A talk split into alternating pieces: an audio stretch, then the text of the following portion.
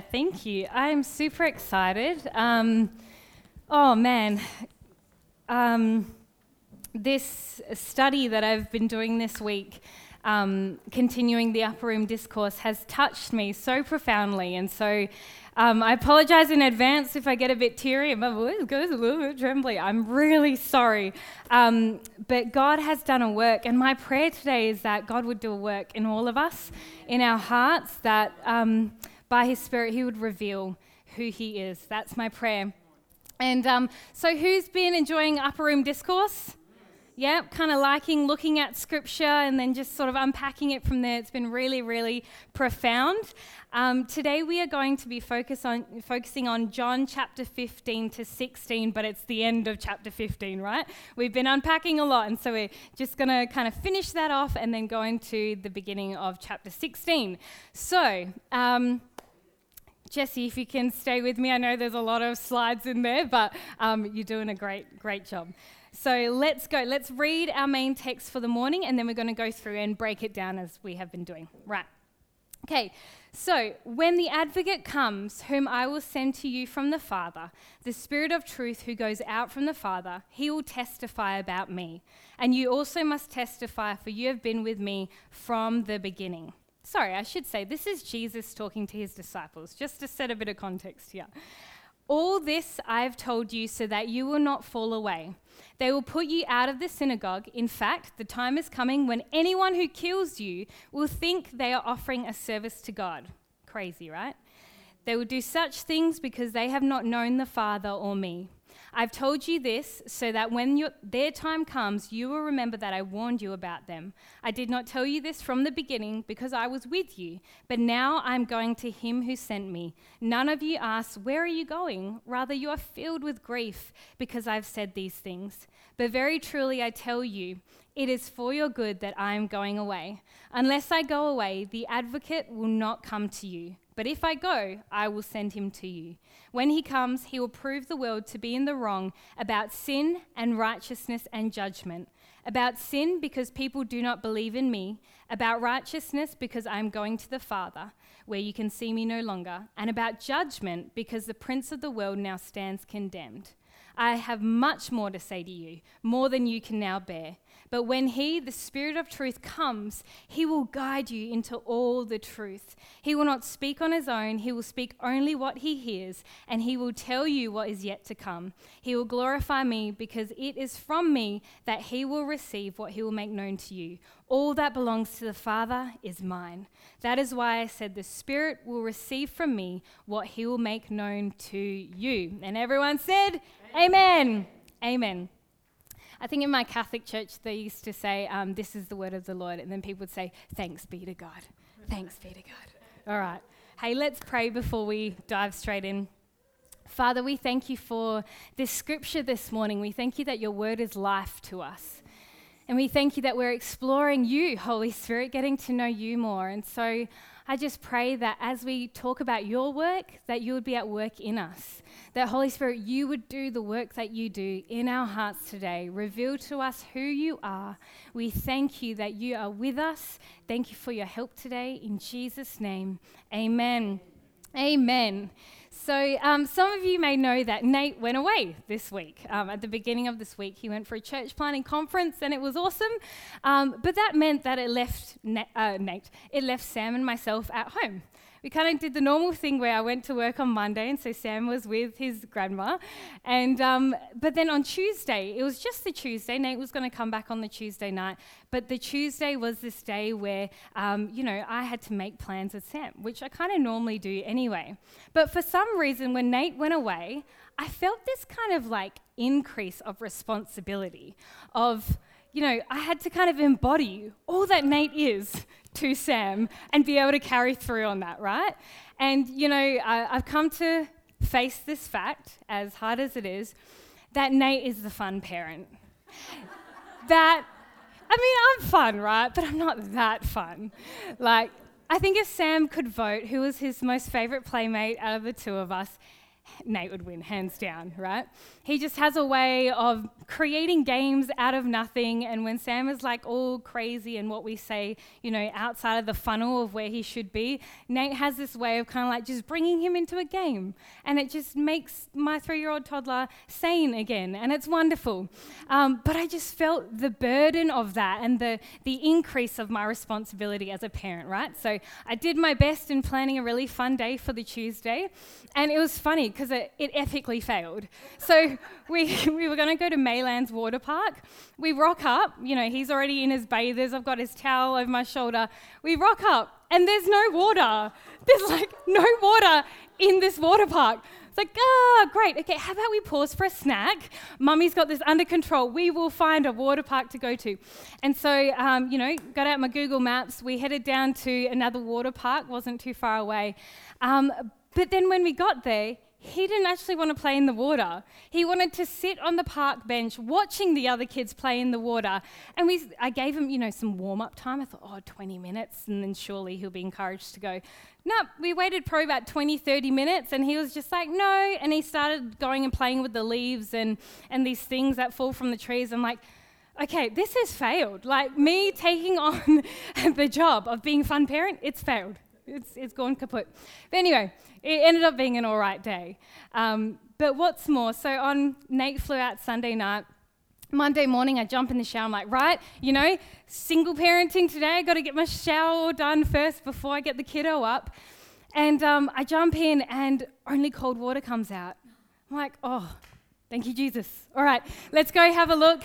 And you know what's really cute? Sam, the night before, he had said, Mum, what's that sound? Like he's asking all these questions now. I'm like, oh, it's just the neighbour's sprinkler. That's, that's all it is. It wasn't the neighbour's sprinkler. it was our hot water system leaking like the whole night. And so I went out, I checked it. Sure enough, it was broken. And so I get, you know, like some people roll their eyes at gender stereotypes and stuff, but in our household, that would be a Nate job to work out, right? He, you know, he's wired like his dad, he's got the engineering mind, and, and so I'd be like, honey, all right, this one's yours, you work it out. But then I found myself in this situation of having continued the work that Nate would normally do, right? And so I got it all sorted and, and we just praised God for Nate coming back on Tuesday night. It wasn't even that long a time, but I felt like there was this responsibility given to me, right? And so it was great when he came back. But why I tell you this is because in towards the end of John chapter 15, we see this transition taking place where Jesus is saying, "All right, guys, I'm going away. You're up." Right? So Jesus is going away, and there's this transition that the disciples have to go through. They're seeing that the work that Jesus has begun that it's actually theirs now or coming very soon. It's now entrusted to them, that they actually have to continue the work that Jesus um, has begun. And in chapter 14, Jesus is very much uh, setting them up with, I am going away. You need to understand this. And still in chapter 15, we see that they're really sad about it. they they've kind of come to grips with it, but they're still very, like, they're grieving about it, right? But Jesus is making that very clear to them.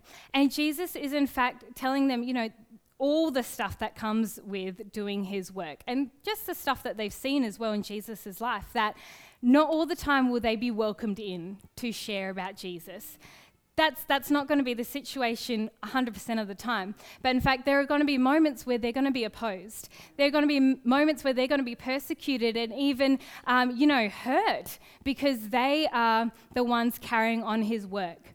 And so they're all a bit, you know, um, uh, they're just sad that Jesus isn't going to be around to help them with that, which is totally understandable, right? I, I would be sad about that fact as well. But this is where Jesus begins to speak hope into them, right? And so we pick it up in verse 26 to 27. It says, When the advocate comes, whom I will send to you from the Father, the Spirit of truth who goes out from the Father, he will testify about me. And you also must testify, for you have been with me from the beginning. So Jesus is saying that, guys, I'm not leaving you alone, but you're going to have the Spirit of truth. You're going to have the advocate, or who we will call the Holy Spirit, you know, we call Holy Spirit, you will have him come and be with you to partner with you in this work that you're going to continue, right? And so Jesus is saying, guys, there is hope. I'm not leaving you alone. And in fact, Jesus uses specific language here where he twice mentions that the advocate, that the Holy Spirit's going to be sent to them from the Father. And he says, the Spirit of truth who goes out from the Father. He's using this language specifically so that the disciples will understand that just as connected as Jesus is with the Father, with Father God, the Holy Spirit too is connected with God. That how the disciples have come to trust in Jesus through, you know, walking together, they're actually going to be able to come and trust the Holy Spirit because the Holy Spirit is just as much God as Jesus is. And so Jesus is being very specific about his language here because he wants them to know that, guys, yes, you're sad. I get it. But the Holy Spirit is coming and He is just as trustworthy as I am. And in fact, He's the Spirit of truth, so He's going to lead you into all truth. There's stuff that I haven't been able to tell you, but He's going to be able to tell you and guide you and lead you, right? And Jesus, in putting together that the advocate will testify and that the disciples must testify, he's actually saying to them that you're you're expected to partner with the Holy Spirit. In fact, I don't want you testifying about me outside of the Holy Spirit's help, right? That's how Jesus was setting these guys up, that it's not just when you feel like you need this help, that you need the help from the advocate, it's all the time. I don't want you to do anything testifying about me unless you are doing it with the help of the Holy Spirit, right? So Jesus is setting them up, giving them very specific examples. And the reason why he uses these words, advocate and the spirit of truth, is because the Holy Spirit is going to continue the work of revealing Jesus, right? We see in Jesus' life how he does some miracles in the beginning and he is not wanting anyone to really know about him except for the recipient, except for that person, right? And he's got, he's got reasons for this. But gradually, as he goes throughout his ministry journey, now he's actually giving permission to people yeah, you can go share that with, the, with your town. You can go back to your families and share that, right? And so there's a timeliness of his revealing. But when he goes away, that the Spirit of truth is the one that's going to be revealing. He's going to be revealing who Jesus is and continuing that work, right? So that's the first part of uh, uh, what we're unpacking today. That's what Jesus has been talking about. So we're going to move on to the next um, lot of scripture. So we're going to check out chapter 16, verse 1 to 7 says, All this I have told you so that you will not fall away. They will put you out of the synagogue. In fact, the time is coming when anyone who kills you will think they are offering a service to God. They will do such things because they have not known the Father or me. I have told you this so that when their time comes, you will remember that I warned you about them. I did not tell you this from the beginning because I was with you, but now I am going to him who sent me. None of you asks, Where are you going? Rather, you're filled with grief because I have said these things. But very truly, I tell you, it is for your good that I am going away. Unless I go away, the advocate will not come to you. But if I go, I will send him to you. So Jesus here is warning the disciples about something. He's putting forward that the greatest danger for the disciples and for, I think, us as disciples today is not that we will die for our faith. Jesus is actually putting that forward. That's not the worst thing that can happen to us this side of eternity. The worst thing, the most dangerous thing that could happen to Jesus' disciples is that they actually fall away from faith. That is the greatest danger, apostasy, right? And Jesus is warning them about this because he's basically saying, as you take on my work, you're also going to take on the brunt of the opposition, of the persecution. But there's hope here because in Jesus warning the disciples, he is saying that when that time comes, you can remember and say, ah, oh, actually, my Lord told me about this. And so I know that he knew about this. This has not gone outside of his knowledge. This opposition or persecution has not taken him by surprise, but he knows that this was going to happen. And so I can feel safe and secure in his love, in his knowledge, in his control of the situation, because he actually warned me about this. Jesus is is no longer just comforting them, he's trying to instill confidence and courage in them, right? That as they continue his work under his authority, that they're actually still covered by him, right? That this danger of falling away, that the Holy Spirit is there to help uh, ensure that their faith continues strong, that they actually persevere. And I can imagine that how. Um, you know, tempting it would be because we read in the book of Acts that some of these disciples actually do lose their life, right? And, and that, yes, is sad, but can you imagine being one of the fellow disciples watching one of the people that you've journeyed with, experienced the love of God with, been taught under Jesus with, and you see them being killed for their faith? How much grief that would cause, right? But more than that, how much fear that would cause. And so Jesus is like, guys, take courage. This has not gone outside of my knowledge. But I love what Jesus says next, right? He uses this language the time is coming when their time comes. He's specific about this because this kind of language is the language of the cross. This kind of language, it, it, Jesus uses it, or it's said in the Gospels about in the Garden of Gethsemane how Jesus' hour has come to go to the cross to be crucified. And what do we know? That happens at the cross, right? We see Jesus endure pain, endure humiliation, endure opposition, persecution. But as he dies and then is raised again, he is victorious, right? He wins the, the ultimate victory over sin and death.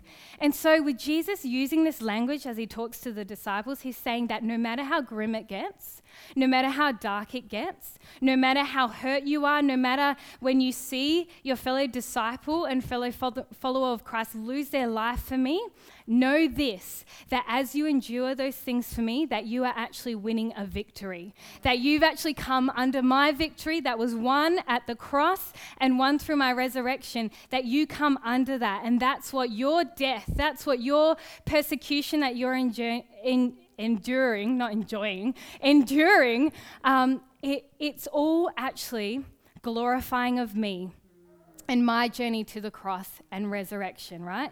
It's so awesome because. Look, if I was a disciple and I was listening to Jesus kind of set up, oh, by the way, you're going to continue the work and you're going to be able to lay hands, see the sick uh, recover, you're going to be able to preach the good news about me, all these awesome things. But at the same time, you're going to be hated, you're going to be rejected. You're going to be opposed. You're going to be thrown out of your communities that you once belonged in. How many would sign up for that? Right? Oh, yeah, count me in, Jesus. That's the best. No, you're weird if that's how you think, right? Sucker for punishment, as they say. But Jesus is saying here that actually, when you endure these things for my sake, that you are co laboring with me, that I'm here with you in this by my spirit, the spirit of truth, by the advocate. And um, it is for your good that he comes, right? Because the paraclete, as uh, the, the, the Greek language? Yeah. Um, uh, you know, that's what the Holy Spirit is called. The paraclete is one that comes beside, right? And so Jesus is saying it's good that he comes because you're going to endure a heck of a lot and you're going to need his power to come alongside you, work with you in the work that I've given you now and trusted you in for you to continue in, right? So good. But then it got me thinking as I was thinking about, um, you know, the disciples being in the, this position of continuing the work that, uh, you know, when people's hearts are involved, and people can be opposing to the gospel, can be hard hearted towards God, and, and completely um, you know, not even acknowledging God and, and really resistant to Him, that the Holy Spirit is necessary, right? Because we can't change people's hearts as human beings. And so I can see how um, Jesus is saying it's for your good that He comes. But I'm like, Jesus, what, what does He do? How is He for our good? I'm just going to trust you that He is. But how? And so Jesus actually goes on to unpack that. In verse 8 to 11, he says, When he comes, so when the Holy Spirit comes, he will prove the world to be in the wrong about sin and righteousness and judgment. About sin, because people do not believe in me. about righteousness because I'm going to the Father where you can see me no longer, and about judgment because the prince of this world now stands condemned. So I thought, okay, so Jesus, what you're saying here is that the Holy Spirit's work is to prove the world to be in the wrong about these different things. I'm like, okay, cool. Um, and Nate and I have been um, exploring through this commentary by D.A. Carson, and D.A. Carson kind of um, gives us a definition for this. So we're going to throw that up on the screen now. And it says this that this whole proving the world to be in the wrong thing that Holy Spirit does, he defines it as this shaming the world and convincing it of its own guilt, therefore calling it to repentance right? I want us to keep that definition in mind as we unpack this, okay? So it's shaming the world and convincing it of its own guilt to call it into repentance. We're going to have a look now at how, um, how the Holy Spirit would, uh, I guess, this whole idea of sin, righteousness, and judgment, why there is a need to actually address this with the world, right? And so let's tackle sin first. What does the Holy Spirit do in regards to sin? So, and Jesus, sorry, jumping everywhere, sorry. Um, Jesus says about sin, so the Holy Spirit needs to do this work because people do not believe in me, right? And so, why the Holy Spirit needs to prove the world to be in the wrong about sin is because people don't believe in Jesus. Because when we believe in Jesus, we've acknowledged that sin is one real that sin breaks relationships, it ruins lives, right? That sin cannot be dealt with by ourselves. You know, often it's this beautiful phrase that we say when people give their life to Jesus. It's often because they've come to the end of themselves, right? They've come to the end of trying to make amends uh, themselves, but they still feel the guilt and the weight and the shame of sin right? They try to walk in forgiveness, but it's just too heavy and it's never really lifted outside of Jesus. We see that the world now has moved the boundary lines of what is sin and what is you know, life, righteousness in Jesus, right? There, we used to live in a world where Christianity was kind of the pervading thought and worldview, where people understood that certain things were sin and certain things were, were not sin. But now those boundaries have been moved far out, where we think that, you know, things that are absolutely in, you know, red writing in our Bible or in black and white are sin, but the world's like, no, no, no, that's fine. Everything is permissible, right? Everything's fine. To a point where now we're sort of losing our minds, right? We're, we're thinking that some things are okay and life giving when it's like, no, it's clear that does not lead to life, right? And so that's why the Holy Spirit needs to convict, needs to shame the world into knowing that they're guilty because sin is a real thing and that it separates us from the love of God and it separates us from the love of one another. And so that's the Holy Spirit's work. He comes to prove that sin is real, that sin cannot be dealt with outside of the cross outside of Jesus Christ, right? So he reveals sin, the need for people sin, and sometimes that's a heartbreaking, painful place to be in, right? I don't know about you, but when I first came to the saving knowledge of Jesus, I was in a painful place because I felt the need for a savior. But that meant that I could actually respond to Jesus calling me and actually respond to his love and come out of that into life. And so that's what the Bible's talking about when we're talking about sin because people don't believe in me. Let's move on to righteousness. So Jesus says that the Holy Spirit needs to prove the world to be wrong about righteousness because I'm going to the Father where you can see me no longer. Why did Jesus put these things together? Because Jesus is the ultimate picture of righteousness. And so as he goes away, there's no more picture, right? What does righteousness look like? Where does it come from? But the Bible is very clear that the world uh, tries to be righteous in its own way, right? And for us who, well, you know, before we became Christians, we probably attempted this, right? We attempted to become righteous by being a good person. We attempted to be righteous by having good deeds and being an upstanding, uh, moral citizen. But in the book of Isaiah, it talks about how our righteous deeds before God are like gross rags, like dirty, filthy rags, right? And so we find that in Jesus, that he is the ultimately righteous person, and it's only through his blood that we are cleansed from all sin and all unrighteousness, right? And we can step into righteousness because of what Jesus has done. And you know, that's such a comforting thing because as we go throughout life, that's not something that we're always remembering as Christians. We can find ourselves again trying to be righteous in our own energy, in our own strength. And so we need to actually come back to this. As much as the Holy Spirit goes and does that work in the world, I believe that He continues to do that work in us as disciples, that He continues to bring us back to, hey, remember, you are righteous through the blood of Jesus Christ. There is nothing you can do to take that away. There's nothing you can do to bring that about. But it's simply by receiving that in Jesus, I am made righteous. And so the Holy Spirit actually needs to uh, uh, prove that out in the world that no, no, no, you're not righteous because of who you are. You are righteous through the blood of Jesus alone. He holds up the standard of Jesus and says, Yeah, we'll look at this. Perfect, sinless, blameless. None of us can do that, right? No human throughout the history of the world can do that. Only Jesus. The final one, so judgment. Says this about judgment because the prince of this world now stands condemned, right?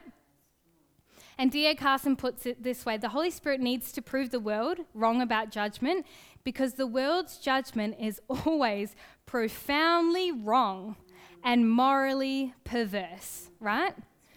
You can read throughout the gospel how Jesus meets different people, and some people get it straight away. This is who you are. You are Jesus. You're the Son of the living God. You know, you're the Savior. You are, um, you're everything that we need, right? You are healer. You are restorer.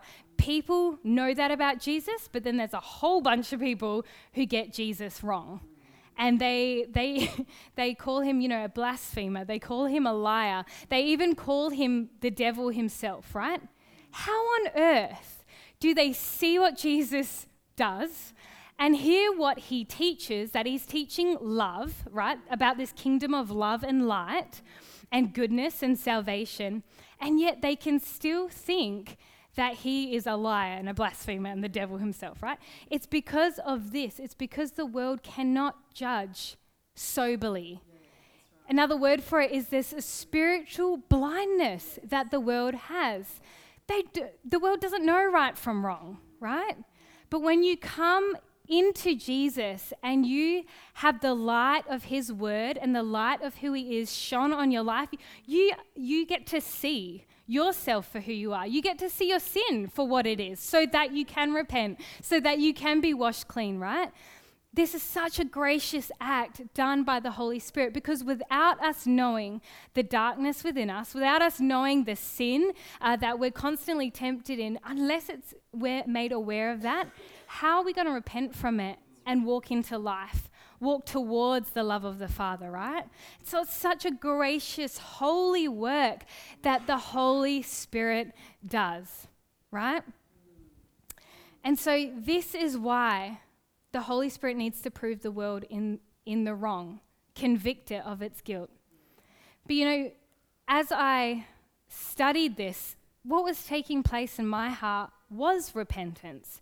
Because if we can get that definition back up there, Jess, because as a Christian, I, when it came to relating to the Holy Spirit, I would often think about the first part of that definition that we looked at earlier.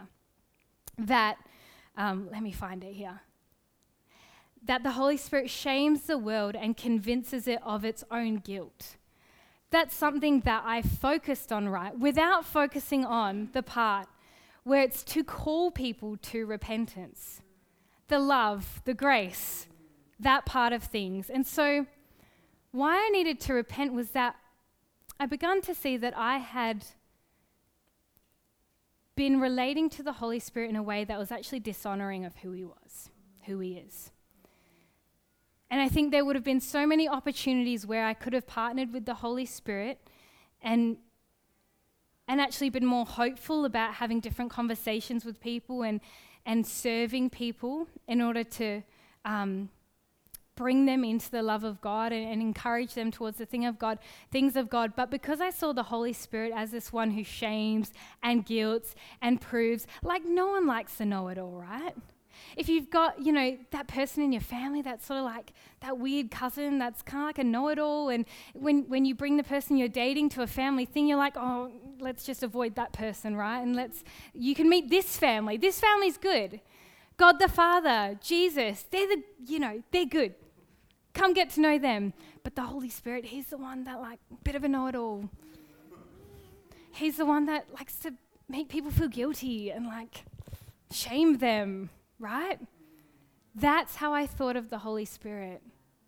And man, as that revelation hit, I just came to tears because I was like, God, I'm so sorry that I had seen you so wrong. And I actually repent of that because I can see now that you're not, the Holy Spirit, you don't just do that to push people out right? To bring division, even though division is sometimes a result of the truth of Jesus being revealed, but the Holy Spirit has never, ever had the heart to push people out, right? And look, sometimes we've seen that through Christians, but perhaps it's because of this revelation that they think that the Holy Spirit's all about shaming and guilting, but we've neglected the other part where it's to call people to repentance. It's not to push them out, it's to actually draw them in to the love of God, right? Kind of have to wade through some of the uncomfortable things of being proven wrong, of actually having our guilt shown to us. But it's always only an invitation from God to draw us into His love, right? If I can get the band to come up and help me. Because this morning, what I sense God wanting to do is actually kind of lead us in this repentance, to have a moment where we think about what's my relationship like with the Holy Spirit? How do I actually see this person of God? Do I see the Holy Spirit as the weird cousin at the party that I want my friends and family who aren't saved to avoid? Because it's just not nice. it's uncomfortable. It's weird. Or do we see the love, the heart to show people the stuff that actually causes them to bow the knee, to come to Jesus, to have their sin, yes, illuminated, but then to have our Savior come and wash them clean are we willing to partner with the Spirit of God, the Spirit of truth, who, yes, shows people that their righteous deeds are not good enough, but who puts a robe of righteousness around them and says that, hey, but in Jesus, you are made right. There's nothing you can do to earn it, but it's a free gift of grace. And are we willing to partner with the Spirit of God? Who helps us actually make judgments so that we can love the people in our world well and say, hey, look, no, that's not going to lead you to life. But life is found here in Jesus. So come on, church, I want you to stand to your feet. We're going to sing a song, or the band's going to sing over you. And while that's taking place, I want you to have a moment where you connect with God where you talk to the Holy Spirit and say, Holy Spirit, and whether you're new to this or not, whether you've got a relationship with Holy Spirit that's pre existing to this moment or not, that doesn't matter. In this moment, He's wanting to meet with you, He's wanting to speak with you, and He's wanting to reveal who He is that He is a God of love and that you can trust Him. So come on, why don't you have that moment with God as the band leads us?